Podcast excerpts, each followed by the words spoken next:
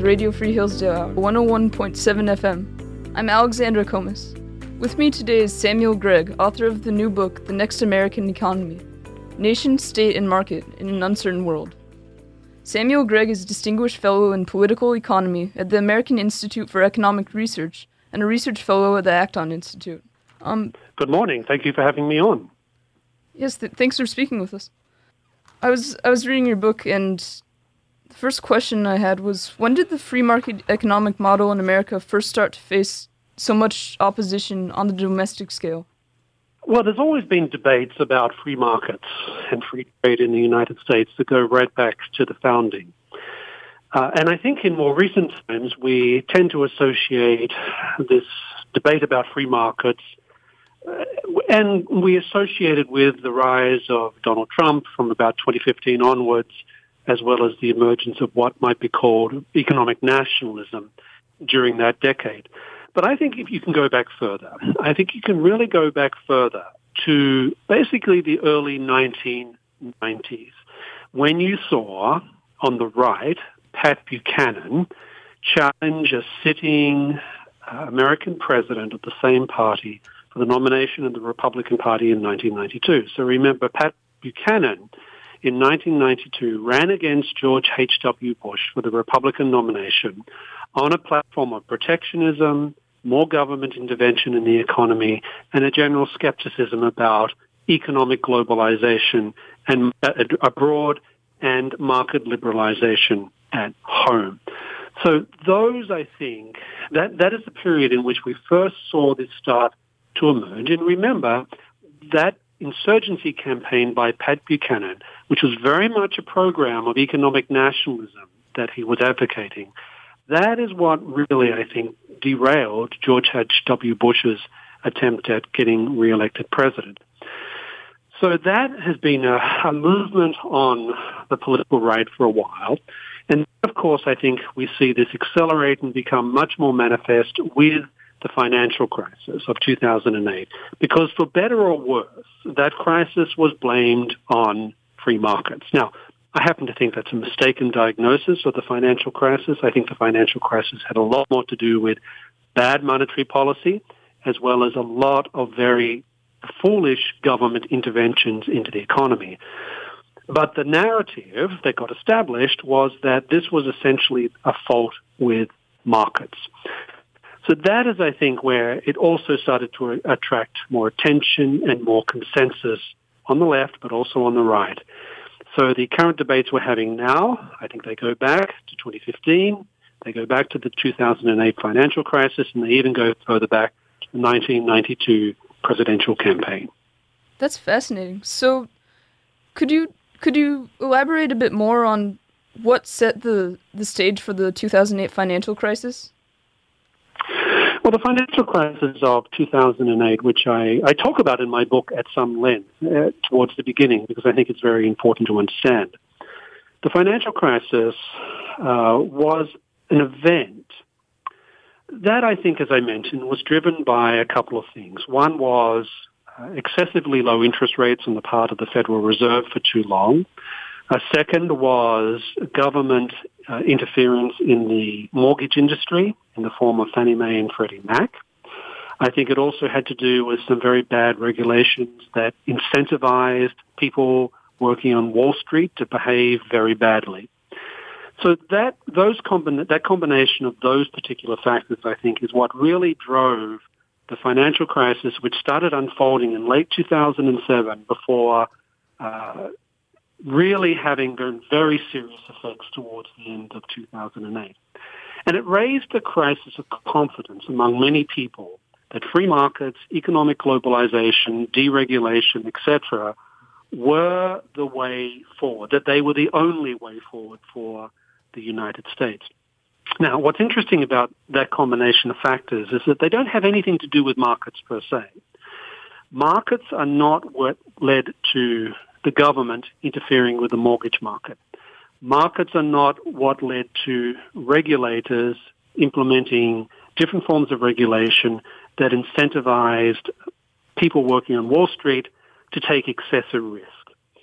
So, so I think the 2008 financial crisis, if you're asking me, if someone asks me, is this a market-generated crisis or a government-generated crisis, I would say it's mostly a, ge- a government-generated crisis.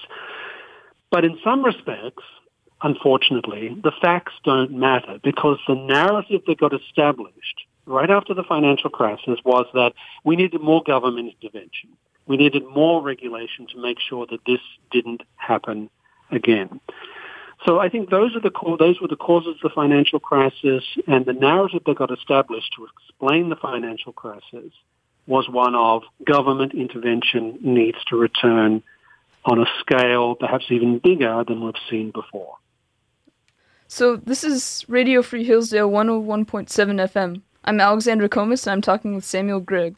Your book mentions that um, there was a certain moralistic aspect to the free market where a free market could actually help be conducive to increase um, increase standards for morality in a society. Can you elaborate on that?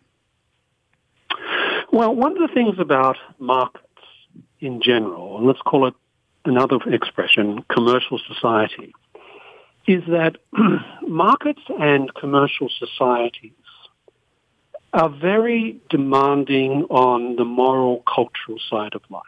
What do I mean by that? Well, in the conditions of a market, there's more or less continual economic turmoil.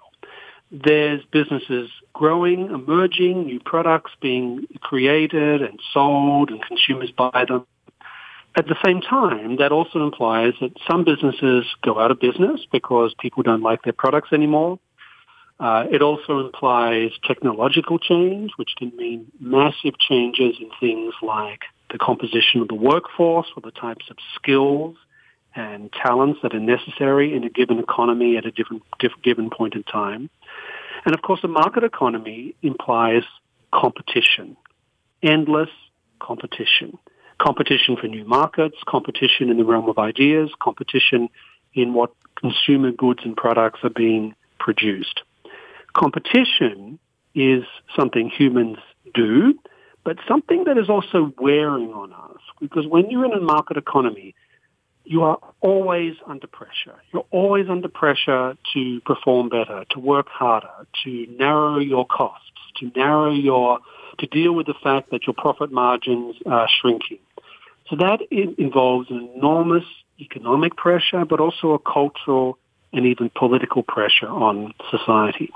So what this means is that if you're going to be living in the conditions of a market where you have immense competitive pressures going on all the time, and not just competition from at home, but you also have competition coming from abroad, that's very wearing on people. And so to that end, if you're going to live in that type of economy, you need to have all sorts of moral cultural resources that enable you to basically keep your head about you and not lose perspective and not lose sight of things and also help you to be a good person.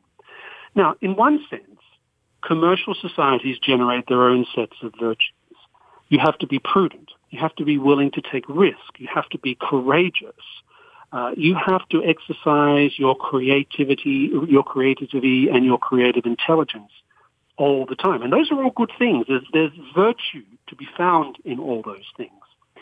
But at the same time, commercial societies need other sets of, let's call them non-market virtues. Need classical virtues, the types of classical virtues that we associate with the world of Greece and Rome.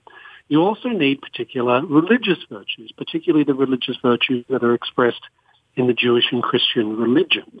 You need all these different sources.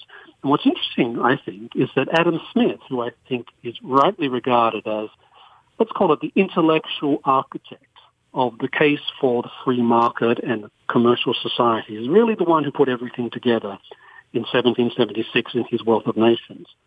He makes it very clear in his book, his other great book, The Theory of Moral Sentiments, that commercial societies need this trinity of virtues. Commercial virtues, classical virtues, but also distinctly religious virtues. And that's the challenge, I think, in, in terms of markets today. We need free markets, but we also need this particular type of moral culture that goes along with it. Because if the case for markets is more stuff produced more efficiently, more effectively over time, that's not going to be convincing to large segments of people because people are on one level, we are material beings, we need material things to exist and also to excel, but we're not purely material beings. We're also beings that long for other things as well. So living in the conditions of a market requires you to have certain virtues. Markets demand certain virtues, but markets also require other sources of moral knowledge if they're to function over a long period of time. So if you have markets that are functioning very well, but a moral culture that is rapidly declining, you can end up in a very difficult situation. Fascinating. Well, in your book, you mentioned how China's involvement in the world economy is on the increase, and with with your talk about classical virtues and market virtues, how does how does this interplay work between the American view of these virtues and the Chinese one? Well, thanks for that. That's that question because obviously China is on a lot of people's minds right now. It's on people's minds because the Chinese economy has obviously grown considerably since 1978 when China engaged in a limited opening to markets. And let's be clear, it wasn't in a full, full throttled embrace of free markets. It was a limited opening, particularly in the area of trade. And what goes along with that in China, of course, is what you have is essentially let's is a type of managed capitalism. And by that I mean you have in China a situation where the, the biggest economic player in China is not private enterprise.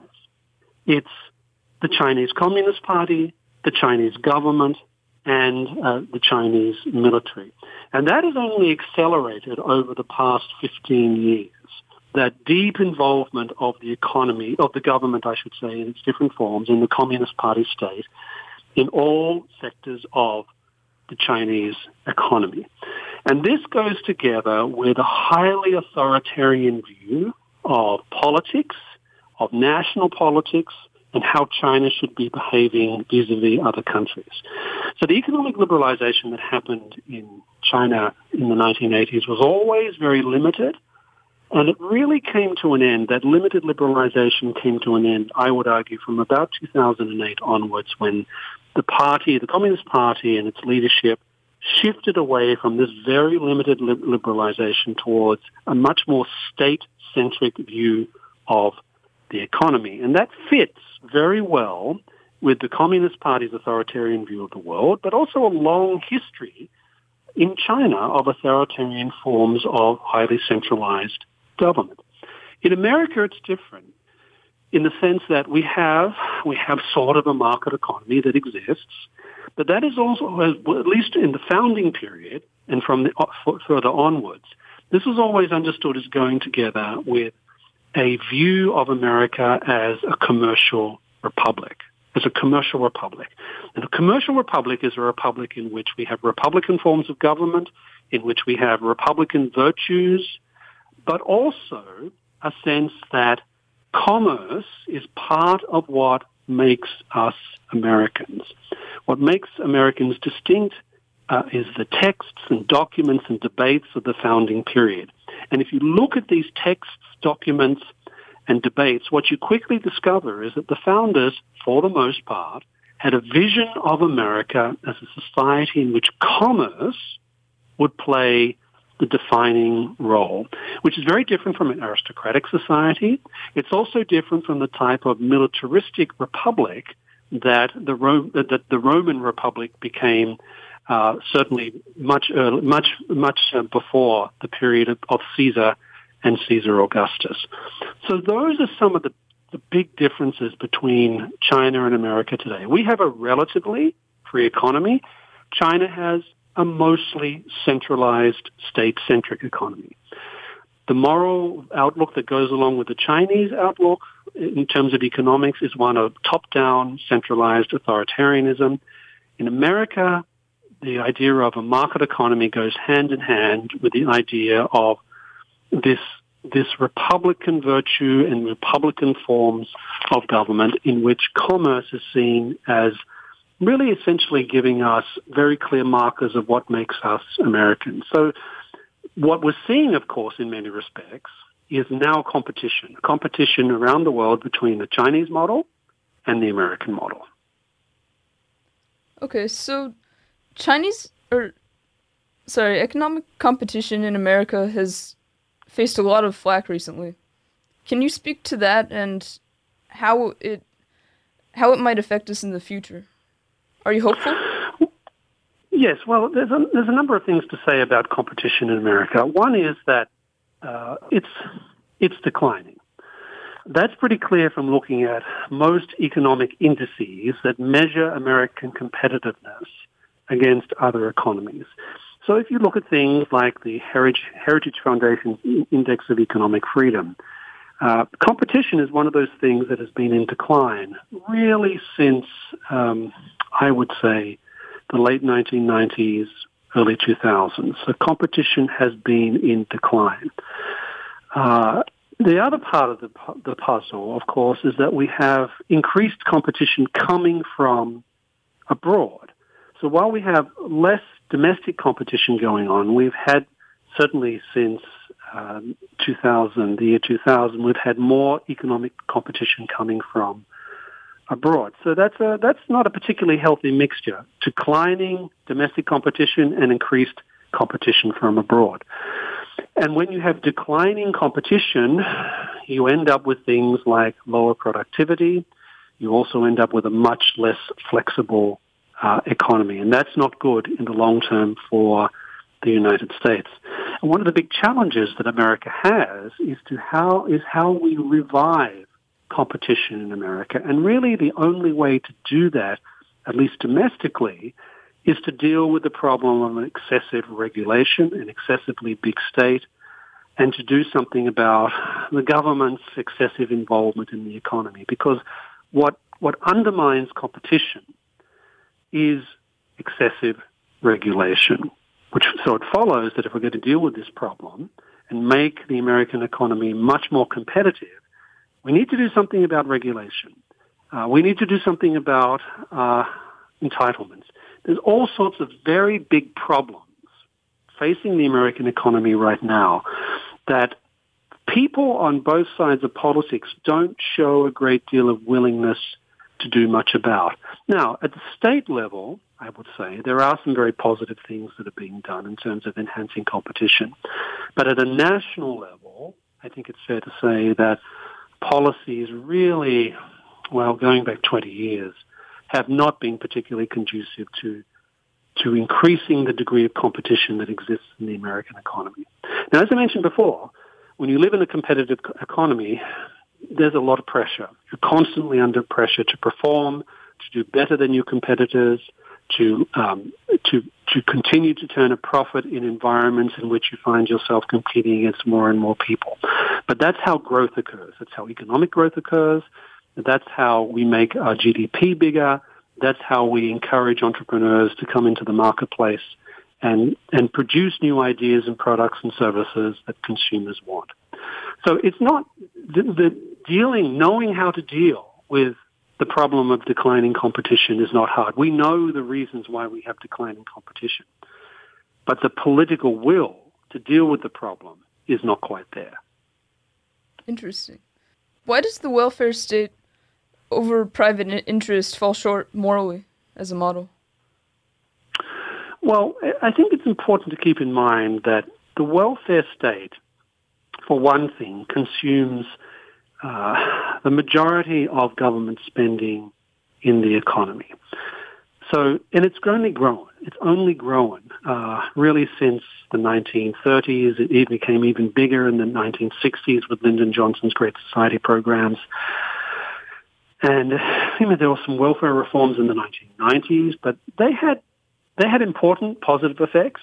But most of those have been wound back uh, as a consequence of successive administrations, uh, uh, essentially trying to find ways to bring back welfare programs that had been significantly reduced. So we, we know that big welfare states have very negative effects on things like economic growth because so much of GDP is being spent in, in, in basically providing people with things, but it's not being put to economically productive uses. But there's also a cultural and moral problem with the welfare state in the sense that it increases dependency, dependency of individuals, families, communities on the state. And dependency is, is not something that we should be encouraging. Now, we're all dependent upon other people. We're all social beings. There's no such thing as the this mythical rugged individualist who has no social ties with anyone else. But the, the problem with the welfare state is that it tends to crowd out all those institutions of civil society that once upon a time provided most of the communal and associative bonds that not only socialized Americans, but also brought them together in very productive, creative, and often ingenious ways. Alexis de Tocqueville, when he came to the United States in the 1830s, noticed this straight away about Americans. He, he noticed the abs, what he called the absence of the state from everyday life. And he noticed that Americans would deal with social problems, cultural problems, moral problems through the art of the of free association by coming together in different groups and different communities to deal with problems when they emerge and at the level of society which they're best dealt with. Welfare states, by virtue of consuming so much of GDP and thereby taking away people's private resources to deal with problems, but also making it harder and harder for civil society to function, undermines the ways in which Americans have dealt with any number of social problems in a way that doesn't require massive intervention into the economy. And so that's another reason, I think, why we need to have a serious debate about the effects of the welfare state upon the moral culture of Americans to the extent that the welfare state is corroding Americans' willingness and ability to engage in free association to fix social problems under their own volition. It's a seriously retrograde step, uh, the welfare state, on who we are who we are meant to be as Americans. Amazing. So, Alexis de Tocqueville also talked about the spirit of enterprise that he saw in Americans. How how could we reclaim this possibly? Well, the good news is that America is still the world's most entrepreneurial country. We have the highest rates of entrepreneurship in the world. So that's a good thing.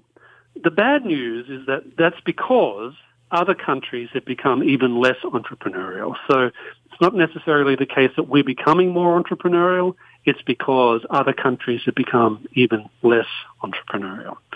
So then we have to ask ourselves, how do we revive entrepreneurship in America? How do we make this spirit of enterprise that you just mentioned alive again? How do we, how do we make it part of everything that Americans do in economic life? Well, there's a number of things. One is, as I mentioned before, we have a serious problem of regulation, over-regulation. Regulation is the number one thing that keeps entrepreneurs from getting into the marketplace because regulation makes it so much harder to start a business, to get um, to get a patent, to to establish the types of things that you need if you're going to start a business.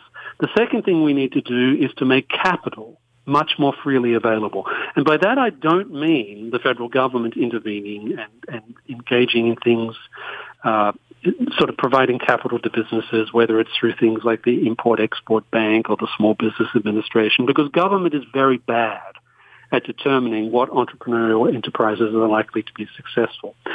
What we do need is a revival and expansion of our financial system's ability to funnel capital to private entrepreneurs because entrepreneurs will tell you that one of their biggest problems in starting a business or an enterprise is lack of capital, lack of access to capital.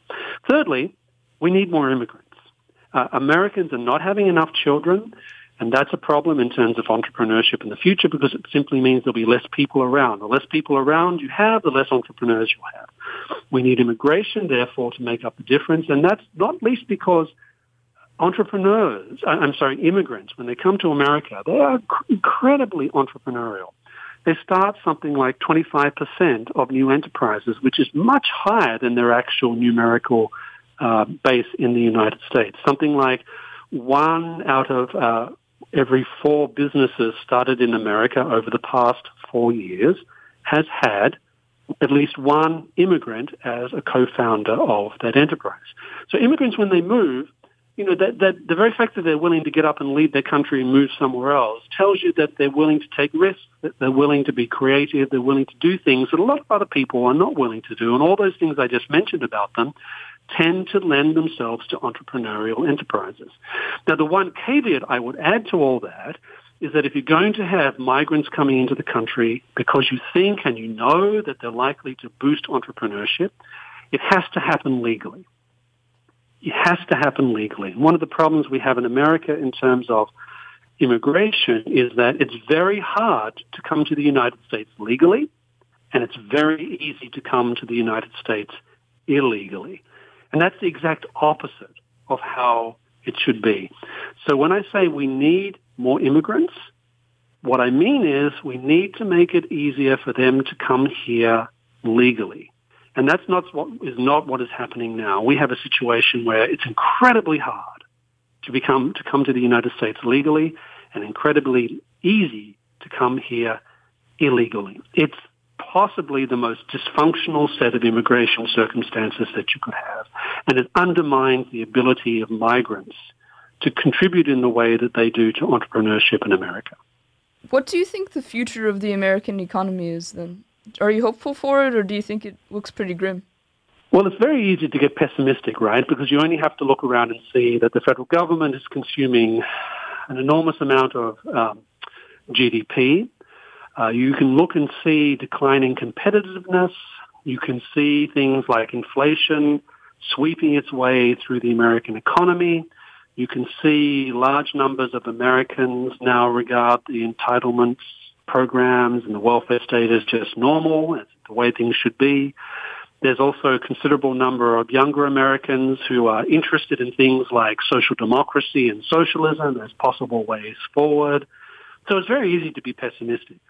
But on the other hand, uh, I tend to be more of an optimist. And the reason I say that is because America has shown in its history a capacity to change itself, to reset itself, to put itself back on the right path. And invariably that has involved the process of going back, looking at the founding, looking at the founding texts, documents, and debates to get a sense of what the founders had in mind when they conceived the idea of America. And when you go back and look at those documents and texts and debates, what you quickly discover is that the founders wanted America to be a commercial republic. And that's the source of our identity. We're not meant to be a European social democracy. That's not who we are. We're meant to be a commercial republic, even if large numbers of, Amer- of Americans don't know that. and let's keep in mind, why do people come to America? They generally come because they're looking for opportunity. They're looking for the capacity and opportunity to do things economically that they can't do in many cases uh, in their native countries. So my sense is, is that as long as we keep our bearings in the founding, as long as we're willing to go back and think through what the founders said about economic life, the role of government in the economy, and the importance of being a commercial society, then there's definitely hope. Thank you so much for this discussion. I, f- I found it absolutely fascinating. Our guest has been Thank Sam- you very much. I'm glad to be on. Thanks. Our guest has been Samuel Gregg, and I'm Alexandra Comas on the Radio Free Hillsdale Hour.